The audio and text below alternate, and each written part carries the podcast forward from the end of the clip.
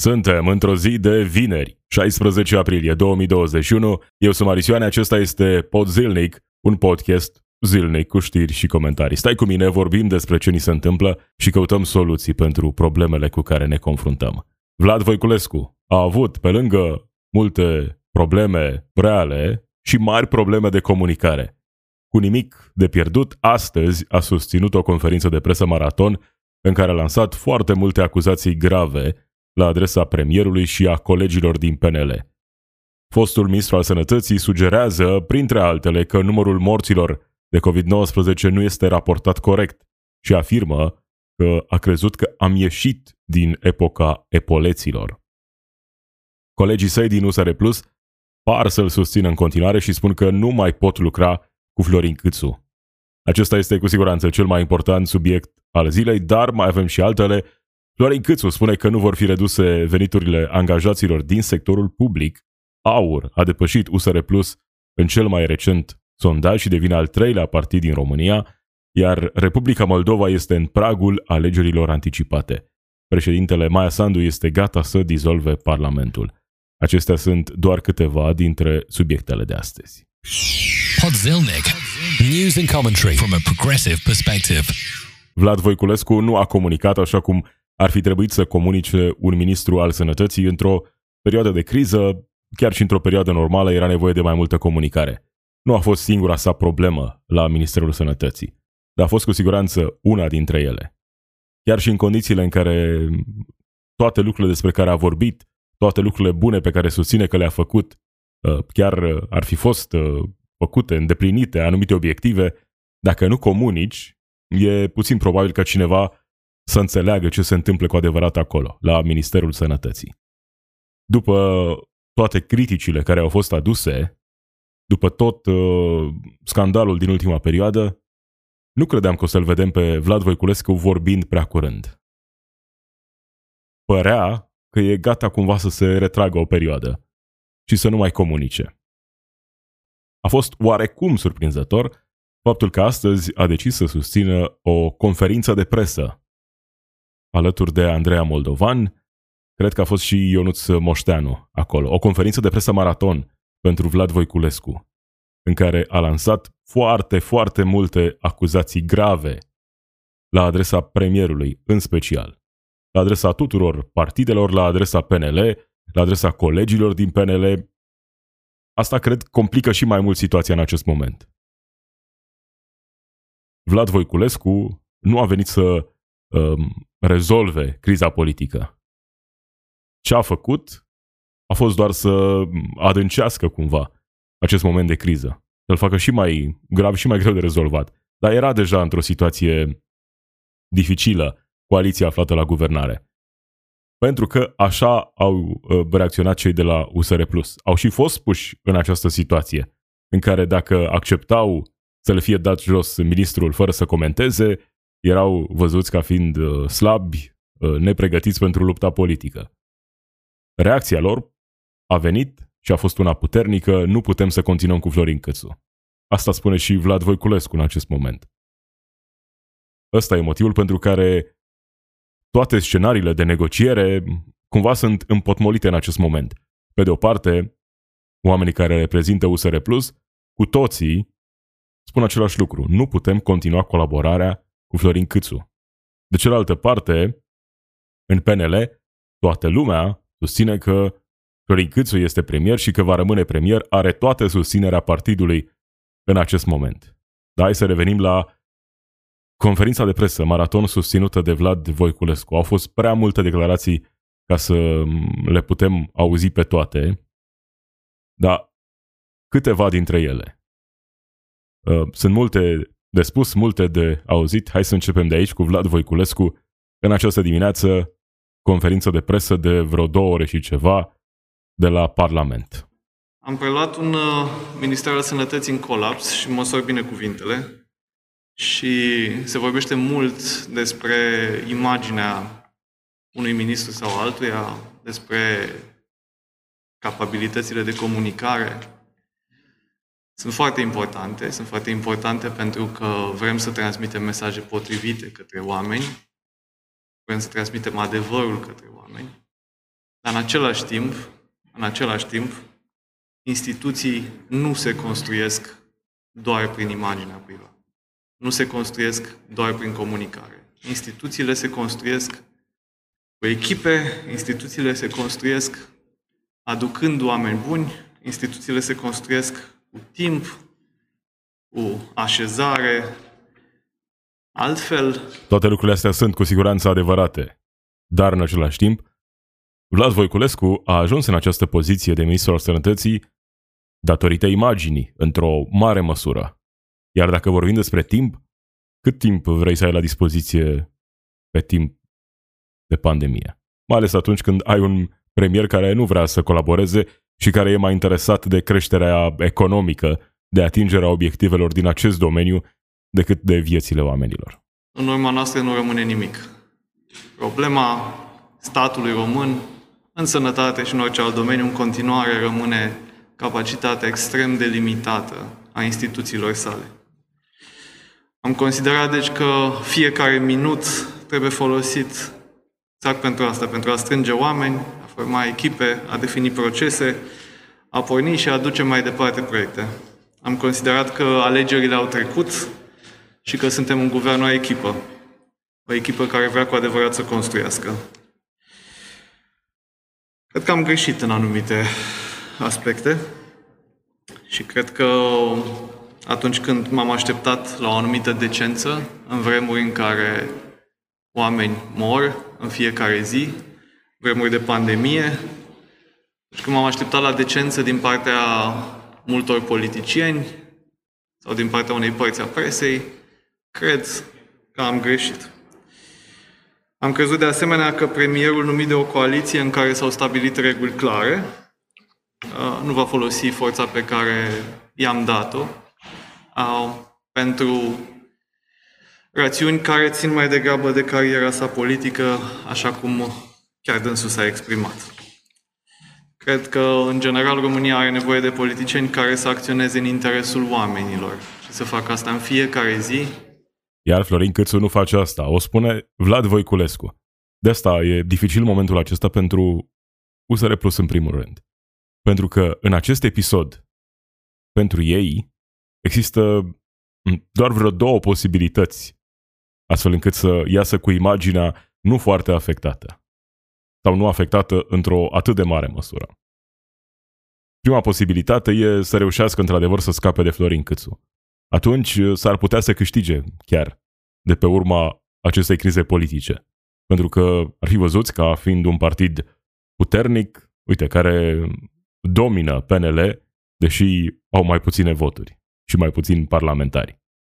Cealaltă variantă e, nu știu, să iasă de la guvernare. Dacă ei vor rămâne la guvernare acum, după tot scandalul acesta, după toate aceste acuzații, dacă USR Plus rămâne la guvernare cu Florin Câțu, cumva cred că tot ce au încercat să facă, tot ce au încercat să construiască partidul acesta, uh, va fi totul șters cu buretele, pentru că nu poți să te lași dominat în felul acesta și să mai speri apoi că vei fi luat în serios vreodată, după ce vii cu asemenea acuzații. Adică cum poate Barna să mai fie vicepremier în guvernul Câțu? Cum poate Năsuic, o să vedem, să mai fie Uh, ministru în guvernul Câțu în continuare. De asta e situația complicată, iar uh, ultimele acuzații pe care le lansează aici Vlad Voiculescu uh, nu ajută situația din punctul acesta de vedere. Doar creează un caz și mai,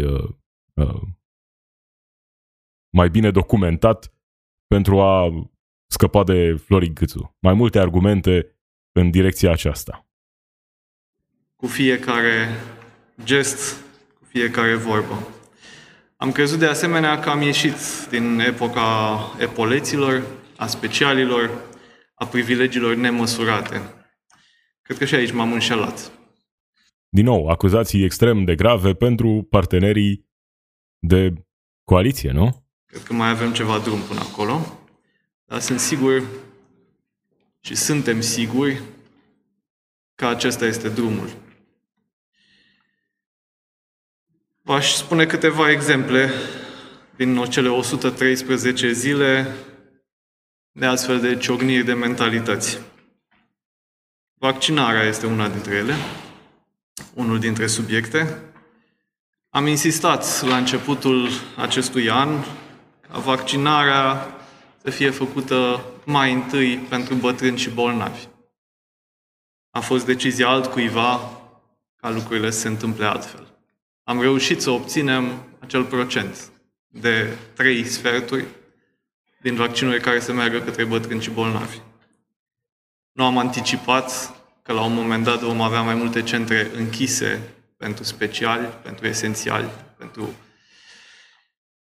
un fel sau altul de privilegiați decât centre deschise. Atunci când am spus lucrul acesta public, în ianuarie, a trecut. Atunci când am arătat lucrul acesta cu date, atunci când am făcut un gest nici măcar menit să arate acest aspect în special, ci un gest firesc de transparență. Ce s-a întâmplat atunci este că am avut un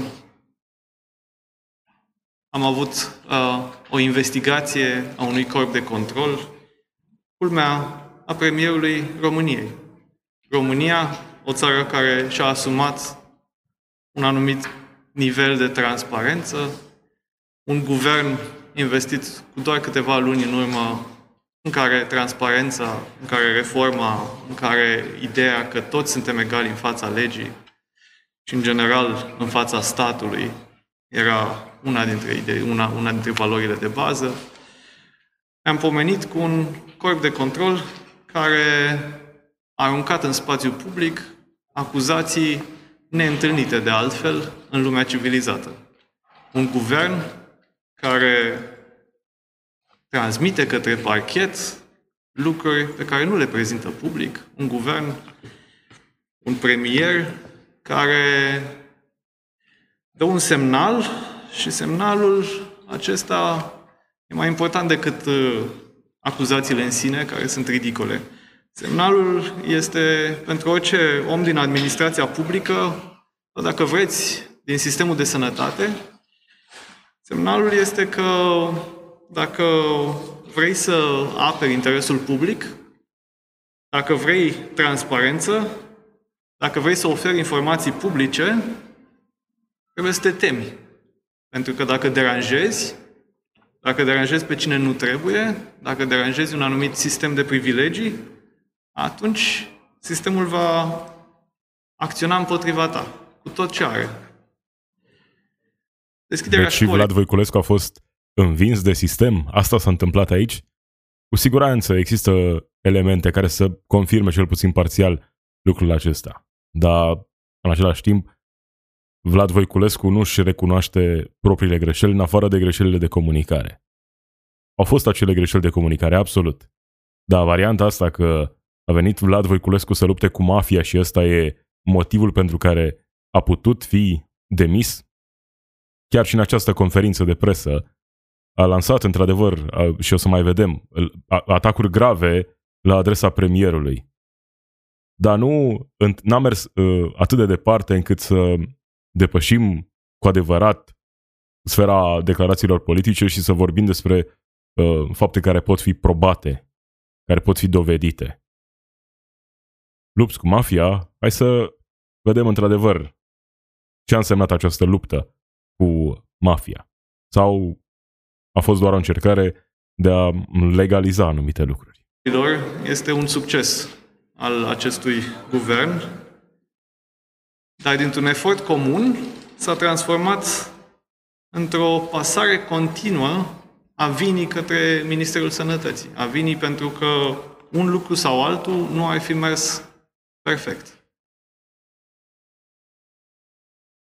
Gestionarea pandemiei, așa cum s-a petrecut în, ultimul, în ultimele luni, a avut parte de câteva episoade pe care publicul cred că le-a realizat mai puțin.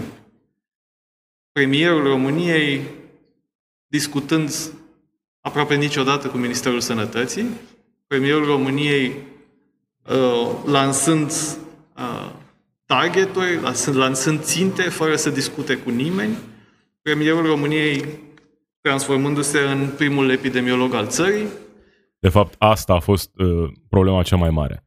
Au fost multe altele, chiar și acele nemulțumiri cu prea multă transparență, nu? Și problemele reale, greșelile reale pe care le-a făcut Vlad Voiculescu la Ministerul Sănătății. Dar pe lângă toate aceste lucruri, ce cred că l-a deranjat cel mai tare pe Florin Câțu e tocmai această situație. Pentru că ai specialiști în sănătate care spun România nu are sistemul de sănătate al Germaniei, al Marii Britanii, al Statelor Unite, nu suntem la acel nivel.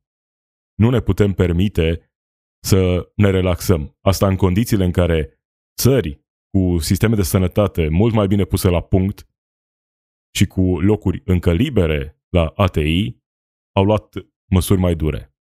Dar nu s-a vorbit despre asta la noi pentru că noi suntem într-un alt film, în filmul în care restricțiile sunt prea dure.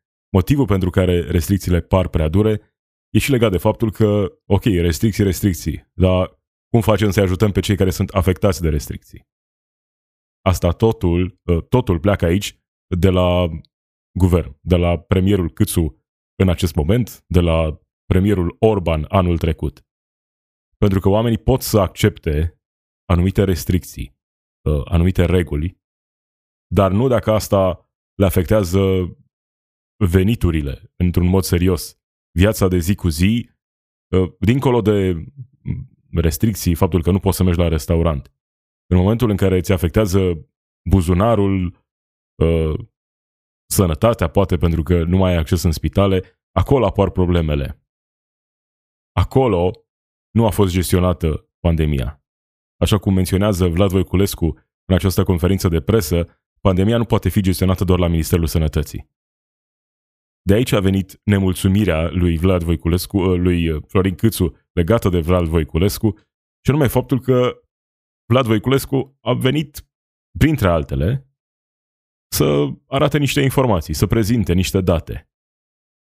A fost deranjat Florin Câțu pentru că Andreea Moldovan spunea că e nevoie de carantină, când nu mai ai un loc disponibil la ATI, la terapie intensivă, și tu vorbești de relaxare, Asta e problema lui Florin Câțu. Anul trecut, vedem date clare, avem statistica care ne arată că am avut un exces de mortalitate în România, fără precedent, în perioada de pace. Iar acei oameni au fost sacrificați pentru creșterea economică. Poți să vii și să prezinți asta. Asta vrem să facem. Vrem creștere economică și sacrificăm vieți. Și dacă oamenii te susțin, nu știu, ok.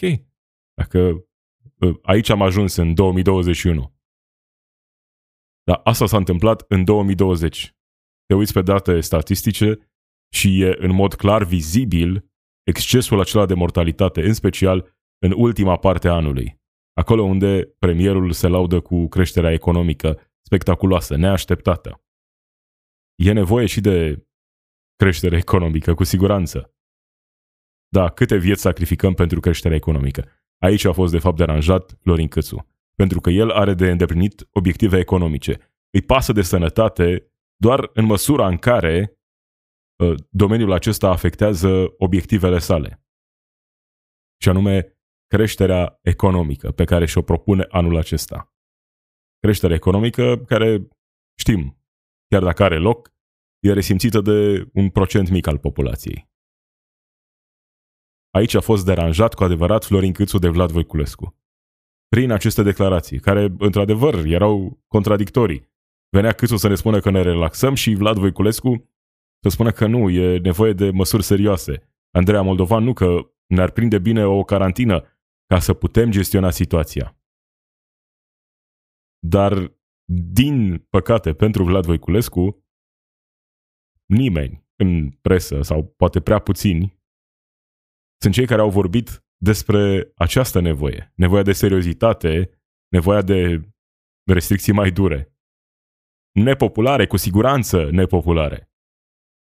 Dar e atât de simplu să vezi situația din alte țări din zonă, care se confruntă, se confruntau sau se confruntă cu un număr similar de cazuri raportat la populație, dar care în același timp au și o situație mai bună în spitale și să vezi măsuri dure luate acolo. Pentru că de asta era nevoie ca să poți gestiona această situație. Florin Câțu nu a fost de acord niciodată. Pentru că a afirmat, fără să țină cont de evoluția condițiilor, de ce se va întâmpla în continuare, că nu, nu intrăm în, în carantină. Nu. Deciziile acestea au fost luate politic. Carantinarea anumitor localități, carantinarea anumitor zone. Și atunci, pe de o parte, oamenii își, pred, își pierd încrederea în autorități, în același timp, vedem conflictul acesta. Ăsta e, de fapt, motivul pentru care Vlad Voiculescu a plecat.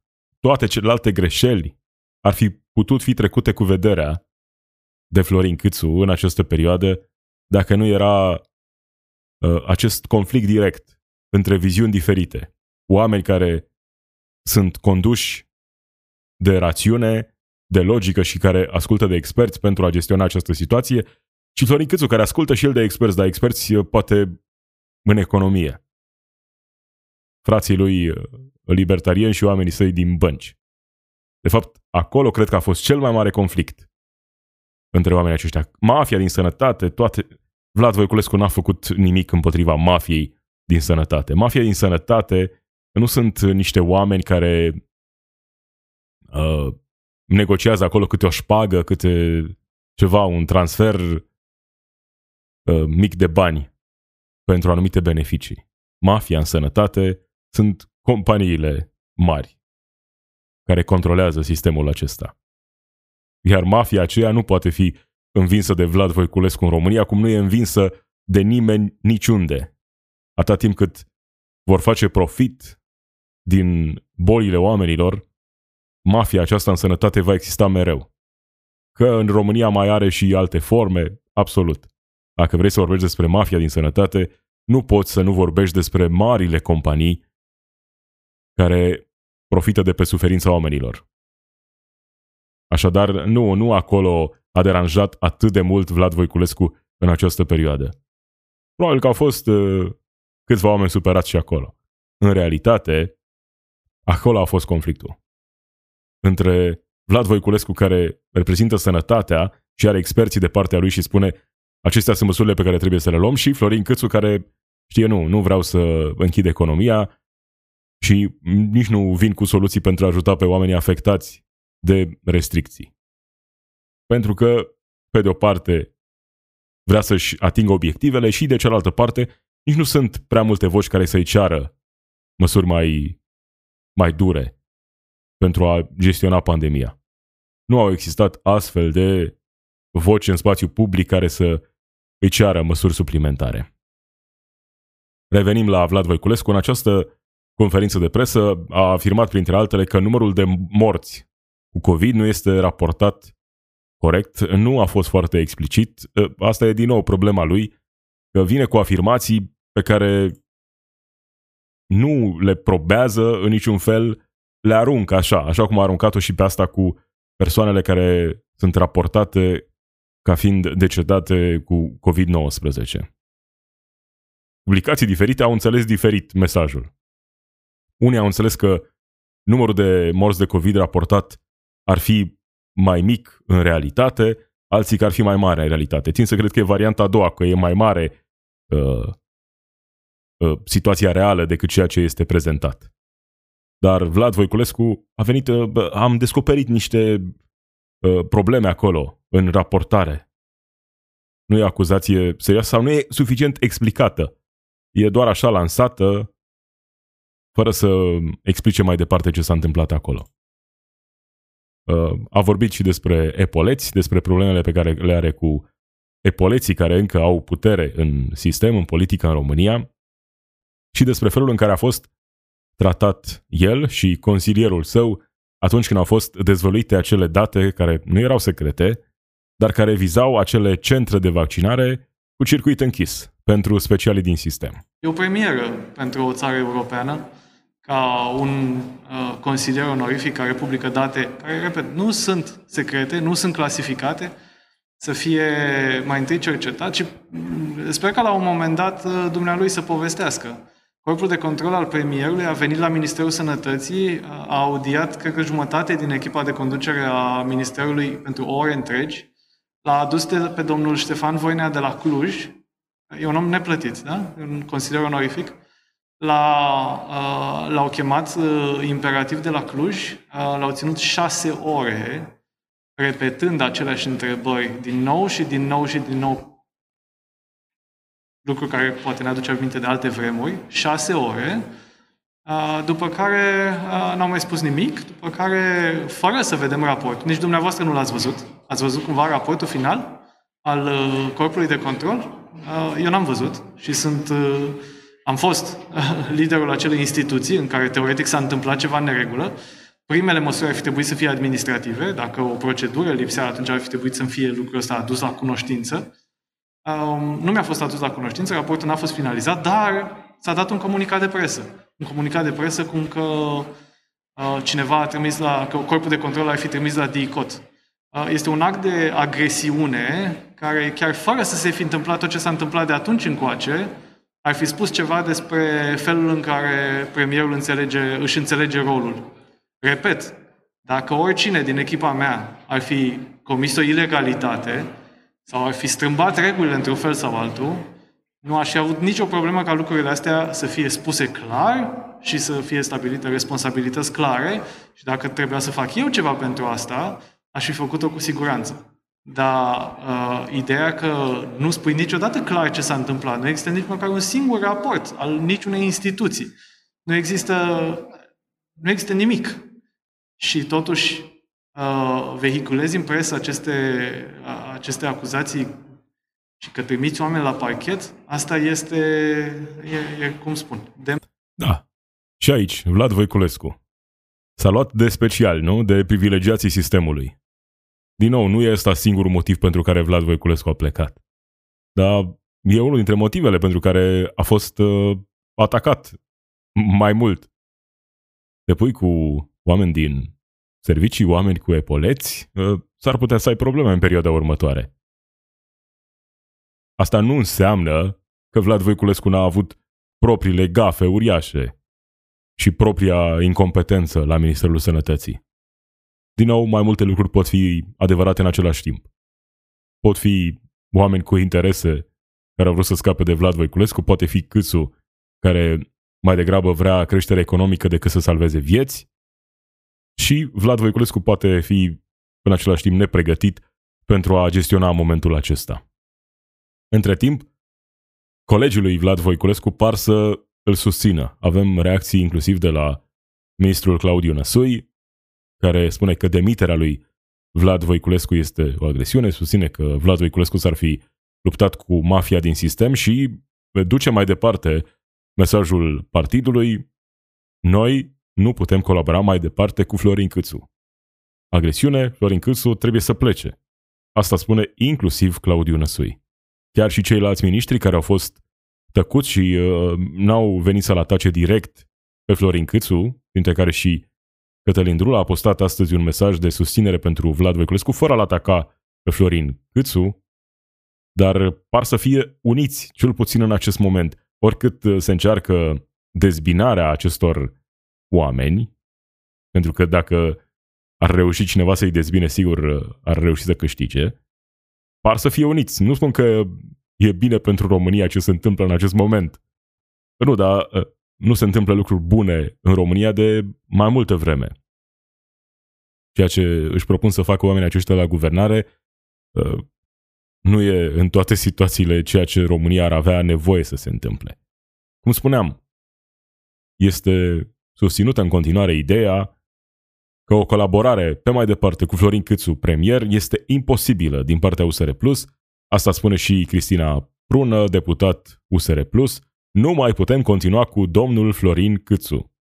Mesajul acesta este extrem de clar, vine și Dacian Cioloș, care vorbește despre aceeași situație. Spune că, da, legal, constituțional, Florin Câțu are dreptul să retragă un ministru. Dar pentru care dreptul nu înseamnă că nu vor exista consecințe în coaliția aflată la guvernare. Despre asta a fost vorba de la început, despre consecințele din coaliția aflată la guvernare, nu despre dreptul său legal de a demite un ministru. E evident că are dreptul legal, că de asta a fost demis Vlad Voiculescu. dar există consecințe. Din partea PNL, mesajul este de asemenea clar. Nu renunțăm la Florin Câțu, asta spune Rareș Bogdan. Florin Câțu pare să aibă mulți susținători în acest moment în partid. Cred că mai mulți decât spera. A fost astăzi uh, prin zonă să se întâlnească și cu Emil Boc, să primească și susținerea lui, pe care cred că o avea deja într-o mare măsură din ultimele interviuri pe care le-am văzut cu Emil Boc, care spunea că trebuie depășit momentul acesta cu Florin Câțu premier.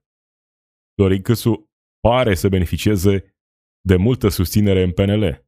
În același timp, pare să beneficieze de susținerea președintelui Claus Iohannis. Asta, cu siguranță, complică lucrurile, complică negocierea. Din această situație putem ieși fără Florin Câțu sau cu SR să accepte situația asta, cel puțin temporar. Ca Florin Câțu să rămână premier, dar vor fi puși într-o ipostază absolut penibilă după toate acuzațiile pe care le-au lansat, inclusiv astăzi de Vlad Voiculescu, toate acuzațiile lansate de Dan Barna, Cioloș, reprezentanții partidului, la adresa lui Florin Câțu, spunând că este irresponsabil, că nu e pregătit să gestioneze această criză în care se află România acum, că nu poate uh, gestiona coaliția, nu poate gestiona guvernarea, să revii după toate aceste afirmații, nu că nu s-a mai întâmplat în politica românească, dar cu siguranță ar fi absolut uh, penibil pentru oamenii aceștia. Sigur că trebuie să găsească o soluție. Oricât de prost ar fi guvernul actual, tot e mai bun decât nimic în această situație, nu? Trebuie să depășim momentul ăsta de criză. Și apoi să-i punem la punct, poate, și pe oamenii aceștia, să lucreze într-adevăr pentru popor și nu pentru alte interese ascunse. Florin Câțu a susținut uh, și el o conferință de presă ieri după ședința de guvern la care au participat inclusiv reprezentanții USR+, miniștrii, inclusiv Dan Barna, au început ședința uh, cu o replică a lui Dan Barna care i-a spus față în față că nu îl mai susține în funcția de premier. Au depășit, se pare, momentul acela și au avut o ședință de vreo două ore în care au fost uh, aprobate mai multe proiecte. A fost adoptat inclusiv un memorandum propus de Ministerul Muncii care propune uh, modificări în felul în care vor fi calculate salariile în sectorul public, de asemenea ă, sporurile. Florin Câțu vine și spune în acest moment că nu ă, a fost aprobată nicio reducere de venituri în sectorul bugetar. Ne-am întrebat atunci și care e scopul, dacă nu se reduc venituri, dacă de fapt nu se schimbă nimic, de ce e toată agitația? Dai să-l auzim pe Florin Câțu făcând această afirmație. Dar la început aș vrea să spun că, sau să demontez o informație falsă din spațiul public. Memorandumul propus și aprobat de Ministerul Muncii nu vine și nu propune nicio reducere de venituri în sectorul bugetar. Ca să fie foarte clar. Nu se propune nicio scădere de venituri în sectorul public, în acest memorandum. Da? Asta spune Florin Câțu. Dar uh, Florin Câțu este politician, iar politicienii au tendința asta uh, de a ocoli adevărul. De câte ori a vorbit Florin Câțu despre cât de uh, mari sunt diferențele între salariile din sectorul public și salariile din sectorul privat.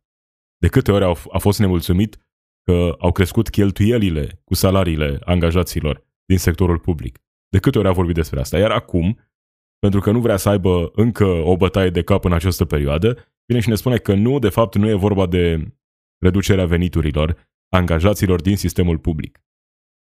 Pe bune, astea sunt uh, ocoliri de adevăr absolut uh, haioase. Cine îl crede pe Florin Câțu în acest moment?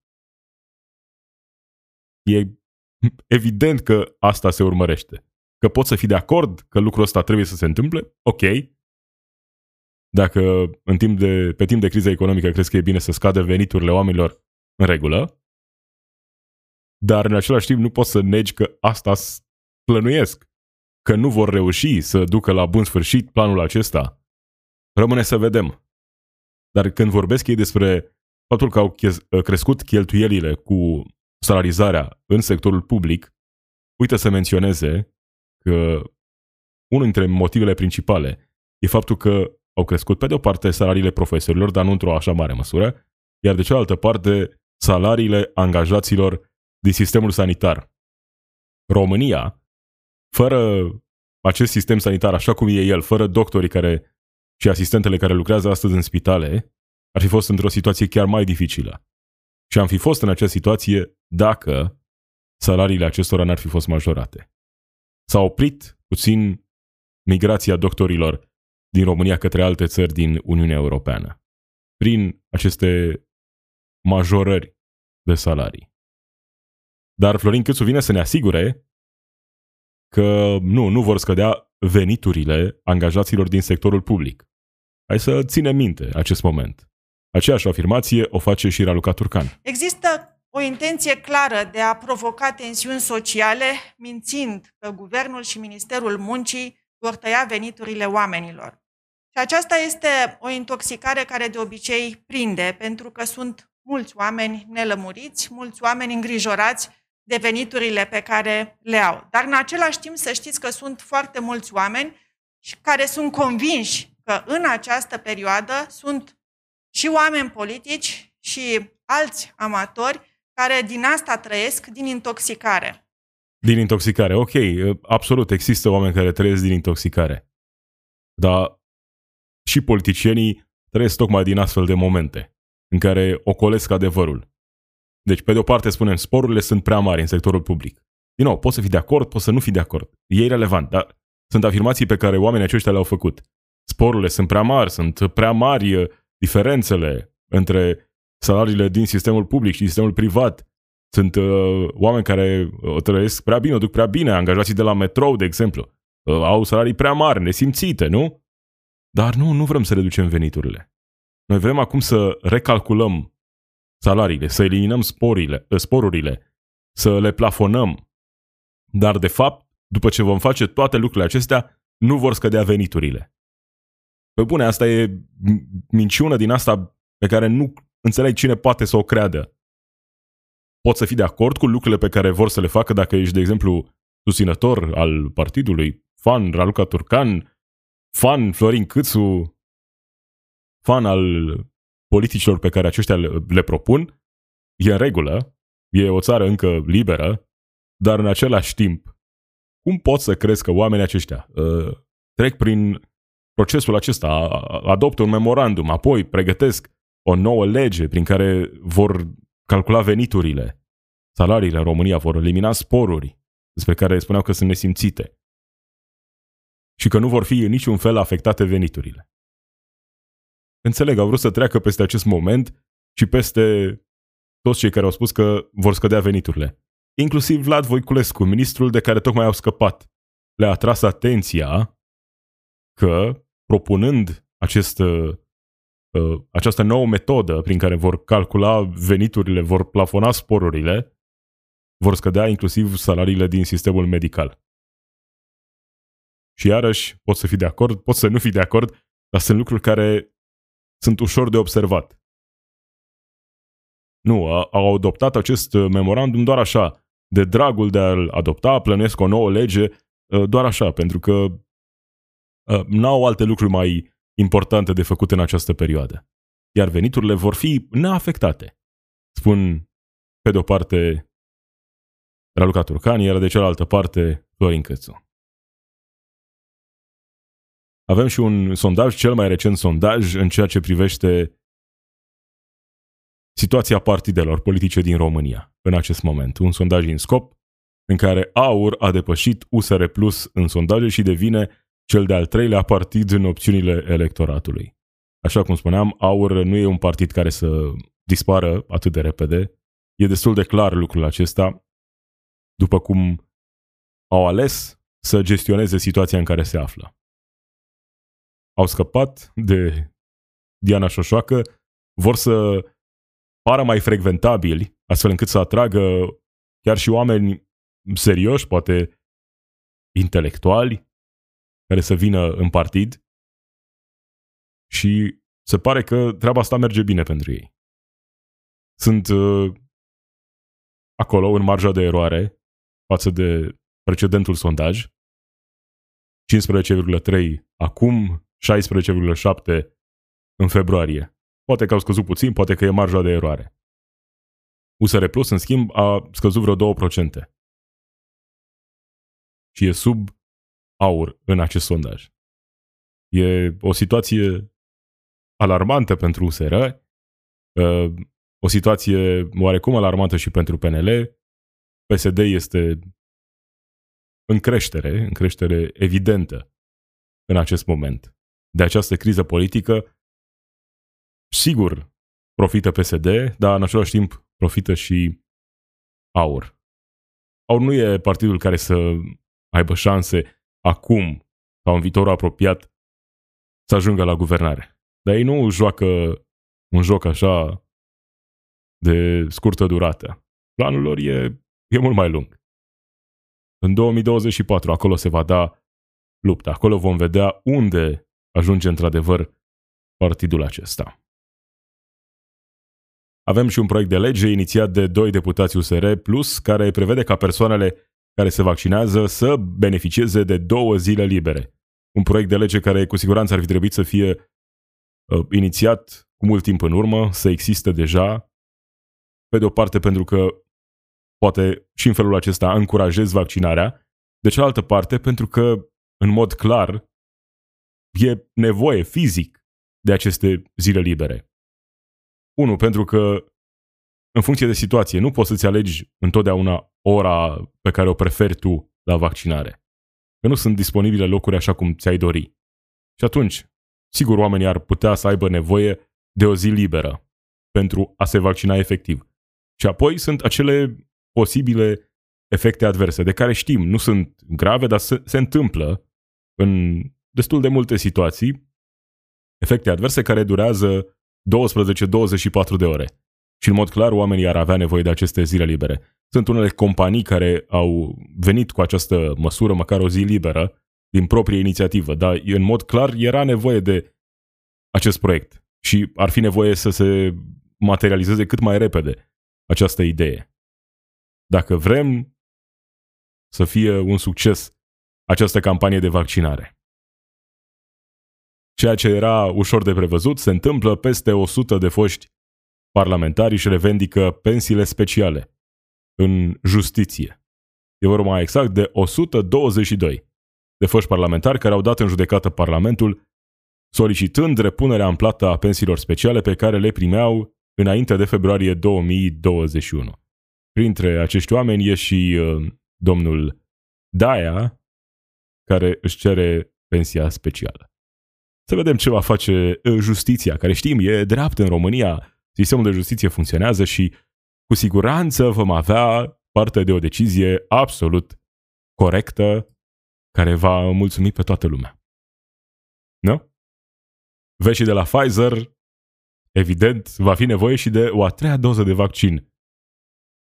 După primele două, probabil o doză de vaccin anuală. Ăsta e și motivul pentru care Pfizer, în întâlnirea cu acționarii, s-au lăudat că um, vor avea profituri uriașe în perioada următoare. Sigur, nu e vaccinul singura lor sursă de venit, dar e una dintre ele, mai ales că e vaccinul în care cei mai mulți oameni au încredere, chiar dacă e o tehnologie nouă, au încredere pentru că se pare n-ar fi existat atâtea um, cazuri problematice de oameni care să fie avut efecte adverse și uh, acum ne anunță că probabil va fi nevoie de o a treia doză și apoi câte o doză în fiecare an pentru a gestiona acest moment.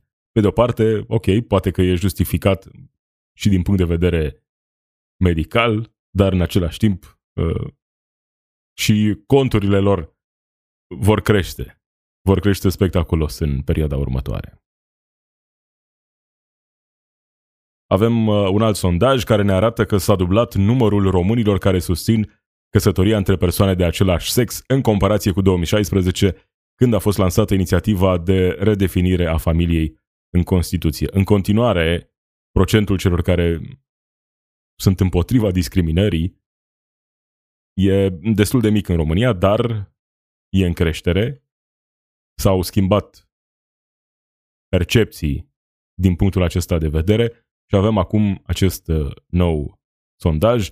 Cei mai mulți români spun că nu ar fi nici într-un fel afectați de legalizarea căsătoriei civile pentru familiile de același sex în România. Evident, e oarecum logic. Uh, nu știu cum își imaginează cineva că e în regulă să discriminezi și cum te-ar afecta asta pe tine.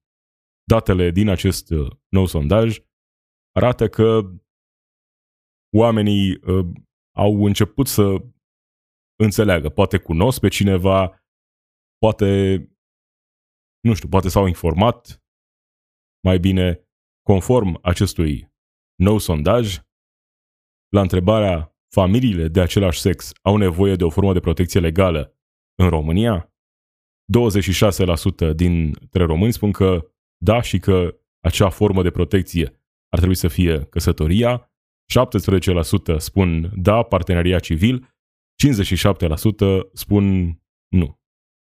Dacă ne uităm, în schimb, la românii tineri, situația este ceva mai bună. 42% spun da, căsătorie, 14% parteneria civil și doar 44% nu. Mai e mult de muncă în această direcție pentru a șterge aceste mentalități, aceste idei pentru a depăși momentul acesta și pentru a accepta că, indiferent de etnie, culoarea pielii, orientare sexuală, ar trebui să avem exact aceleași drepturi. E destul de ușor de înțeles de ce ar trebui să fie lucrurile așa. Da, mai durează. Încă, încă avem de lucru la acest capitol. Criză politică și în Republica Moldova, acolo se pregătesc de alegeri anticipate. Președintele Maia Sandu este gata să dizolve Parlamentul după o decizie a Curții Constituționale. Încă nu s-a întâmplat, dar un nou pas a fost făcut în această direcție, în direcția alegerilor anticipate.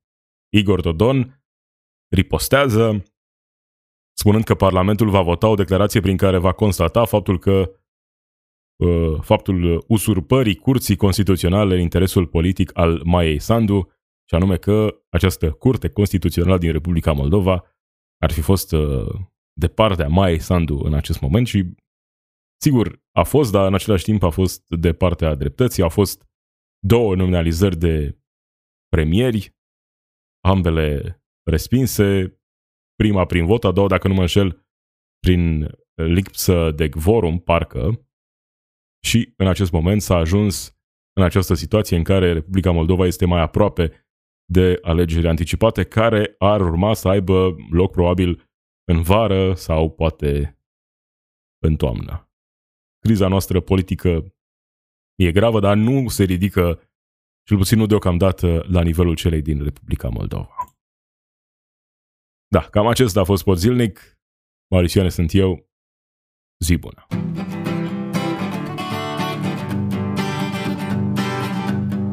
It's we who run the weapons plants and fight the wars they wage and who work consumer hotlines from the inside of a cage. It's we who sweep the stock exchange where it's our lives they trade, but the black bloc makes us strong. Solidarity forever. Solidarity